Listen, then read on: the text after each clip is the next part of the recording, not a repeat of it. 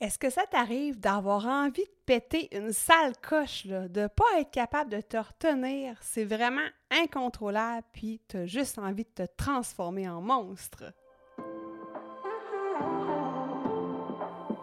Si comme moi tu marches dans le chemin du TDA avec ou sans H, Focus Squad, c'est ta place. J'ai créé ce podcast pour t'aider à avoir plus de concentration, canaliser ton énergie être l'ami de tes émotions et avoir un meilleur sens de l'organisation. Ici, je te partage les trucs et astuces que j'utilise autant dans mon travail de prof de yoga et de méditation que dans ma vie personnelle pour vivre une vie créative et débordante d'idées, tout en sachant doser le tout avec un peu de clarté mentale et de calme intérieur. Je te fais part de mes découvertes du moment. Je discute avec toi de la vraie vie, des défis auxquels on a à faire face, en apportant une touche positive et humoristique. Parce que le TDAH, c'est pas un bris, mais c'est plutôt une façon qu'a notre cerveau de fonctionner parmi tant d'autres. Tout est à notre portée et notre regard différent peut changer le monde.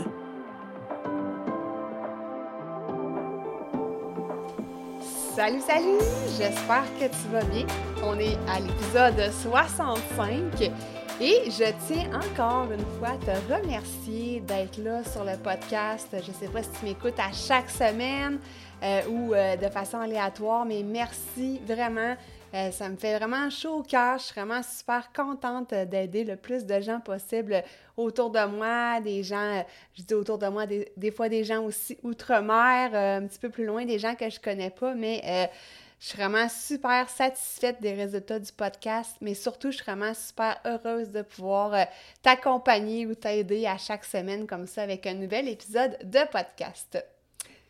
Là, pour cet épisode-là, euh, je vais aller euh, dans un endroit un petit peu plus intime, quelque chose que je ne raconte pas souvent, mais je pense que pour le besoin de la cause, je vais plonger en fait dans, euh, dans une petite histoire, en fait, qui m'est arrivée euh, il y a plus de dix ans, en fait. Donc, euh, je te raconte. J'avais, je pense, 29 ans. Oui, 29 ans. Et j'essayais d'avoir un petit bébé. Et la première fois que je suis tombée enceinte, parce que oui, la première fois, il y a eu deux fois, ben, j'ai fait une fausse couche, en fait. Et en fait, j'ai pas fait une fausse couche qui est sortie toute seule. Il a fallu que j'aille en salle d'opération pour avoir un avortement parce que euh, ben, le fœtus était décédé à l'intérieur de moi, en fait, depuis quelques jours déjà. Et euh, ben, ça voulait pas sortir. Donc, j'avais euh, deux choix, en fait. Mais en fait, je vais te raconter comment c'est arrivé. C'est que j'ai eu un suivi de routine. je pense que c'était la dixième semaine. Et euh, la dernière fois que j'avais un suivi, c'était à la sixième semaine. Donc, à l'échographie de la dixième semaine, je me rends bien compte que c'est plus long que d'habitude l'échographie. Euh, finalement, ça, termine par une échographie euh, intravaginale. Et on m'annonce que le, le, petit cœur du bébé a arrêté de battre à six semaines et deux jours. Donc, deux jours plus tard que l'examen de routine que j'avais eu précédemment. Donc, euh, j'ai fait une fausse couche et comme je te disais, euh, ça n'a pas sorti toute seule. Donc, on m'a offert deux choix. On m'a dit soit que tu prends une pilule euh, abortive, je pense que ça s'appelle comme ça, et tu t'en vas chez toi et ça se fait naturellement, entre guillemets, chez toi, ou ben, on va te mettre en salle d'opération et ça va être un avortement. Et je tiens tout de suite à te préciser, je sais pas si je t'en ai déjà parlé, mais moi, j'ai peur du sang, euh, c'est fou raide. fait que je me voyais mal aller chez moi, prendre cette pilule-là et me saigner les entrailles pendant 48 heures. Bon, je sais pas si ça aurait duré 48 heures, mais tu sais, quelque chose comme ça. Alors, j'ai décidé d'avoir euh, l'avortement. Et là, ben, comme ça pouvait pas aller assez rapidement, je pense que ça prenait quelque chose comme une semaine avant que j'aie le rendez-vous.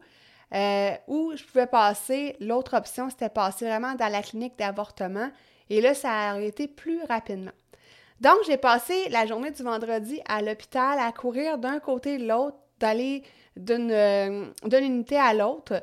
Euh, puis j'ai été remplir des questionnaires parce que là, je suis passée par la place où est-ce que les jeunes femmes, ou ben, pas nécessairement les jeunes femmes, mais quand les gens veulent se faire avorter une interruption de grossesse volontaire, Et là, il te pose plein de questions, comment tu te sens, pourquoi tu as pris la décision, etc. Puis là, moi, je remplissais ces formulaires-là, puis je me disais, ben voyons, ça n'a pas rapport, je veux pas interrompre une grossesse, c'est pas volontaire, le fœtus est décédé, il faut juste qu'il sorte. Donc, je comprenais pas pourquoi j'avais à remplir ces documents-là. Et plus je me faisais garrocher, entre guillemets, d'une unité à l'autre, plus je remplissais des formulaires, plus je me sentais incomprise et j'avais l'impression que je perdais mon temps. Et moi, dans moi, là, je me sentais juste de un hyper déçu, triste que euh, ben j'ai pas de bébé ce coup-ci en fait et euh, apeuré de qu'est-ce qui allait arriver par la suite. Donc euh, là finalement, on me dit que bon, ça va avoir lieu le lundi suivant, donc j'allais avoir la fin de semaine comme ça. C'était pas grave, là, j'étais pas, j'avais pas mal, rien de ça, mais juste de savoir que j'avais un fœtus mort en dedans de moi, ben ça m'écœurait vraiment. honnêtement, là, ça, ça venait me chercher vraiment au plus profond de moi-même, si on peut dire ça comme ça. Et là, ben, euh, dans une des multiples choses que j'avais à faire ou rendez-vous dans cette journée-là par rapport à ça, euh, j'attends devant le comptoir d'une réception pour euh, revoir mon médecin. Et là, le réceptionniste dit à sa collègue Ah, que j'ai mal à la tête. Je sais pas pourquoi.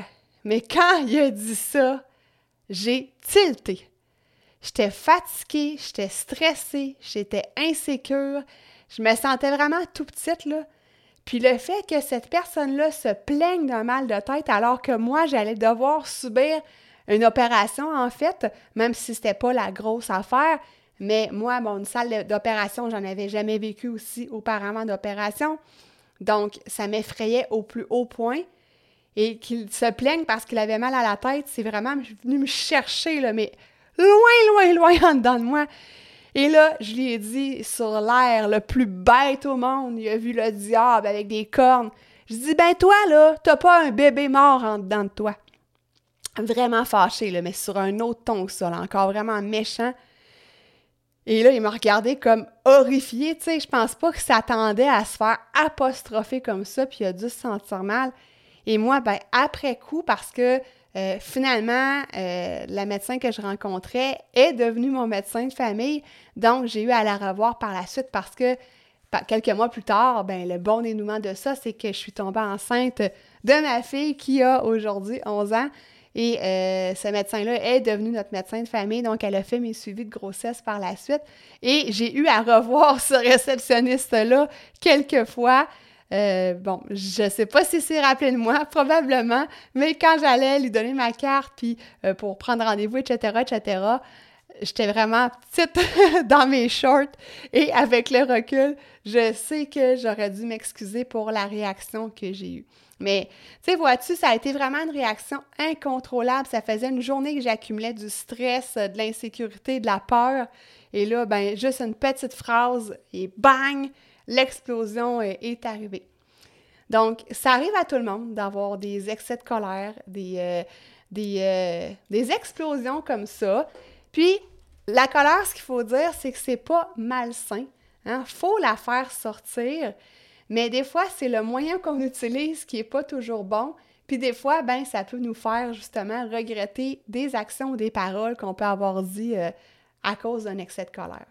Puis pourquoi je te parle de ça dans un podcast sur le TDAH? Si tu te rappelles, on a vu quels étaient les types de TDAH et euh, il y a un type qui euh, a l'impulsivité comme point fort, on va dire ça comme ça.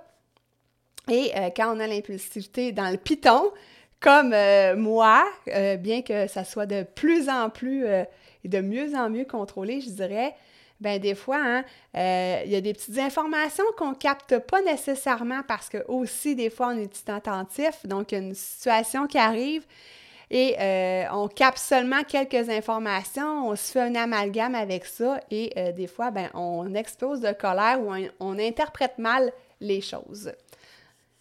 Maintenant, si jamais ça t'arrive des, des, situations comme celle-là, des, des, crises de colère qui veulent monter en toi, j'ai quelques petits trucs à te donner. Mais avant ça, on va regarder c'est quoi qui arrive quand une crise de colère a envie de se faire déclencher, en fait. Fait dans le fond, ça commence par soit qu'on se sent euh, pas respecté, on se sent humilié, euh, on est stressé, on a peur, comme dans la situation qui m'est arrivée que je t'ai racontée. Et là, après ça, ben, euh, des fois, on est capable de refouler ça, on garde ça de nous. Et là, ben, ça fait un petit temps. Moi, dans la situation que je t'ai dit, ben, ça a duré comme la journée. Tu sais, c'est pas à la minute que j'ai mis le pied dans l'hôpital puis qu'ils m'ont dit que je faisais une fausse couche, que j'ai pété une coche. Tu j'ai comme accumulé tout au long de la journée. Puis malheureusement, mon fiel s'est déversé sur pratiquement la dernière personne que j'ai vue à l'hôpital cette journée-là, là, après tant d'accumulation. Donc moi, j'ai vraiment refoulé, refoulé toute la journée, puis à un moment donné, c'était ça grondait comme le tonnerre en dedans de moi, puis bang, ça allait exploser. Euh, c'est sûr qu'on ne recommande pas de refouler nos émotions parce que si ça ne sort pas, ben en fait, on peut avoir des, des, problèmes physiques qui peuvent arriver. Ça peut être des maux de tête, ça peut être des ulcères, puis ultérieurement des maladies plus graves. C'est certain que, comme je te répète toujours, je ne suis pas un médecin, mais euh, c'est des choses qui peuvent arriver si on refoule trop nos émotions. Donc, qu'est-ce qu'on fait pour éviter d'avoir euh, des crises de colère ou d'éviter de se transformer en Hulk? Bien, la première chose, en fait, c'est d'adopter des saines habitudes de sommeil parce qu'un des facteurs qui mène le plus à pas pouvoir contrôler ces crises, ces excès de colère, ben, c'est quand on est fatigué. Donc, il y a la fatigue, le stress, ça peut être la maladie aussi, il y a d'autres facteurs. Mais quand on est fatigué, euh, quand on s'endure pas, quand ça fait plusieurs nuits qu'on dort mal, quand on n'a pas des bonnes habitudes de sommeil, par exemple, de se coucher souvent, toujours à la même heure, toute la semaine. Je sais que c'est pas toujours évident euh, de se lever à la même heure, même chose. Euh, de pas, par exemple, euh, regarder d'écran bleu le soir avant de se coucher, de pas manger non plus avant de se coucher. Bon, euh, ça, à ce moment-là, tu pourras aller voir. J'ai déjà fait un épisode sur le sommeil, puis là, je me rappelle pas par cœur c'est quoi le numéro de l'épisode, mais je vais te le mettre en référence dans les notes d'épisode. Donc, par rapport à des saines habitudes de sommeil, bien, quand on est en forme, ben on est moins enclin à avoir le piton explosion sur le bord, en fait. L'autre des choses, c'est d'identifier qu'est-ce qui déclenche nos crises de colère. Puis ça, c'est un bel exercice à faire. Puis je t'invite à, si jamais tu m'écoutes puis que tu n'es pas en train de conduire ta voiture, de prendre un papier puis un crayon, puis de prendre un moment, là, euh, un deux minutes pour identifier c'est quoi en fait, là, euh, qu'est-ce qui t'irrite en fait. Donc ça, c'est la première chose qui t'irrite ou qui te frustre. Ensuite, euh, qu'est-ce qui te rend furieux ou furieuse? Donc ça, c'est un niveau de colère un petit peu plus intense. Et qu'est-ce qui te fait exploser? Donc, ça peut être euh, dans euh, l'irritation, ça peut être par exemple des gens qui parlent dans le dos des autres ou des gens qui ne sont pas polis avec les autres, des choses comme ça. après ça, ben, ça peut être le trafic. quand il y a trop de voitures, tu sens que tu deviens impatient, impatiente, donc des choses comme ça. Euh, quand, tu te rends, euh, quand ça te rend furieux, furieuse, ben c'est que tu sens qu'il y a de l'injustice, que ça vient atteindre vraiment tes valeurs profondes. Et euh, quand tu es furieux, furieuse, ben c'est ça. Hein, ça vient vraiment t'atteindre au plus haut point. tu deviens vraiment hyper fâché. Et là, ben, la colère, l'explosion, en fait, est vraiment sur le bord où va se produire. Fait tu peux faire cet exercice-là. Euh, d'écrire euh, les, trois, euh, les trois steps, on va dire ça comme ça, et de mettre des exemples de qu'est-ce qui t'irrite, qu'est-ce qui te rend furieux, qu'est-ce qui, te fait exploser. Et après ça, tout au long de la journée, ben, je t'invite à observer s'il y a des choses qui se passent dans ta journée puis qui correspondent à ces trois étapes-là, en fait. Donc, tu peux les mettre à côté et ça te permet d'identifier qu'est-ce qui déclenche chez toi la colère. Moi, je sais que, par exemple, quand je fais face à des gens qui mentent ou à des situations qui sont injustes, c'est ça qui vient vraiment me fâcher le plus. Euh, pour moi, le trafic, ça me dérange vraiment pas qu'il y en ait, qu'il n'y en ait pas. Je suis vraiment quelqu'un qui est patiente au volant, mais je sais qu'il y a beaucoup de gens que ça les rend euh, impatients. Euh, des fois, ça peut être des gens qui arrivent en retard à un rendez-vous ou qui oublient ton rendez-vous. donc, des choses comme ça. Donc, juste prendre conscience de qu'est-ce qui attise ta frustration. Après ça, la troisième des choses, c'est d'identifier c'est quoi qui se cache derrière cette colère-là. Donc, si je reprends mon exemple de la fausse couche, ben, c'est quoi qui se cachait derrière ça? Ben, tu sais, je te l'ai déjà nommé, j'avais peur, là. Écoute, je savais pas qu'est-ce qui allait se passer. Euh, comme je te dis, les hôpitaux, les salles d'opération, le sang, c'est vraiment pas mon domaine. Si un jour je t'annonce sur le podcast que je deviens euh, une professionnelle de la santé, une infirmière, un médecin euh, ou une préposée bénéficiaire, tu as le droit d'arrêter d'écouter mon podcast. Puis là, je dis pas ça parce que j'en ai contre ces personnes-là. Au contraire, je trouve que c'est vraiment des saints. Je trouve que c'est une vocation. Je les admire énormément. Mais écoute, je serais pas capable de travailler dans ce domaine-là. Non, je pense que je perdrais connaissance souvent.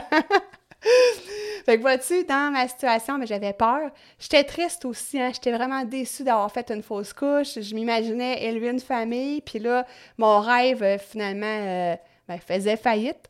Euh, l'insécurité, je ne savais pas qu'est-ce qui allait se passer dans les jours à venir. Donc, c'est ça qui se cachait derrière ma colère. Donc, juste identifier, par exemple, si on parle du trafic, ben c'est quoi qui te rend en colère? Tu la peur de faire un accident, de, voir ta vie en danger ou la peur d'être en retard parce qu'il y a bien du trafic. Donc, juste identifier ça, mais c'est vraiment un pas dans la bonne direction de faire des prises de conscience.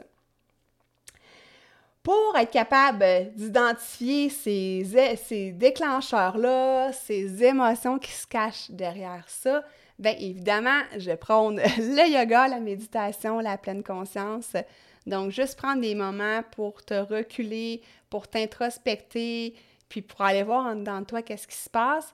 Et aussi, ben, pour faire réduire ton niveau de stress, parce qu'on le sait, hein, quand on se concentre, par exemple, sur notre respiration ou sur nos sensations du corps, ce qui est vraiment prôné beaucoup en pleine conscience, ben, ça aide énormément la réduction du stress. Ça aide aussi au sommeil, on l'a déjà vu, donc ça n'a que du bon. Si jamais il y a une situation qui arrive et qu'il euh, y a une colère incontrôlable, tu sens que ça monte que ça va exploser, il y a la méthode STOP que je te propose et euh, je vais te mettre encore là le lien dans les notes d'épisode. Donc, c'est un outil gratuit que j'ai préparé pour toi. Il est euh, expliqué en PDF et il y a une vidéo aussi qui explique comment procéder à ça.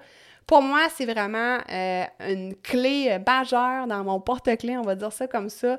C'est un outil que j'utilise quand même encore fréquemment quand je sens que ça m'arrive parce que bien que je suis prof de yoga, méditation, bien que je médite beaucoup, que je mette à profit tout ce que je te dis dans le podcast, ben ça m'arrive encore des fois d'avoir des petites euh, des petites montées de lait incontrôlables et euh, j'utilise la méthode stop. Donc euh, je t'en dis pas plus, je t'invite à venir voir l'outil gratuit qui va être dans les notes d'épisode.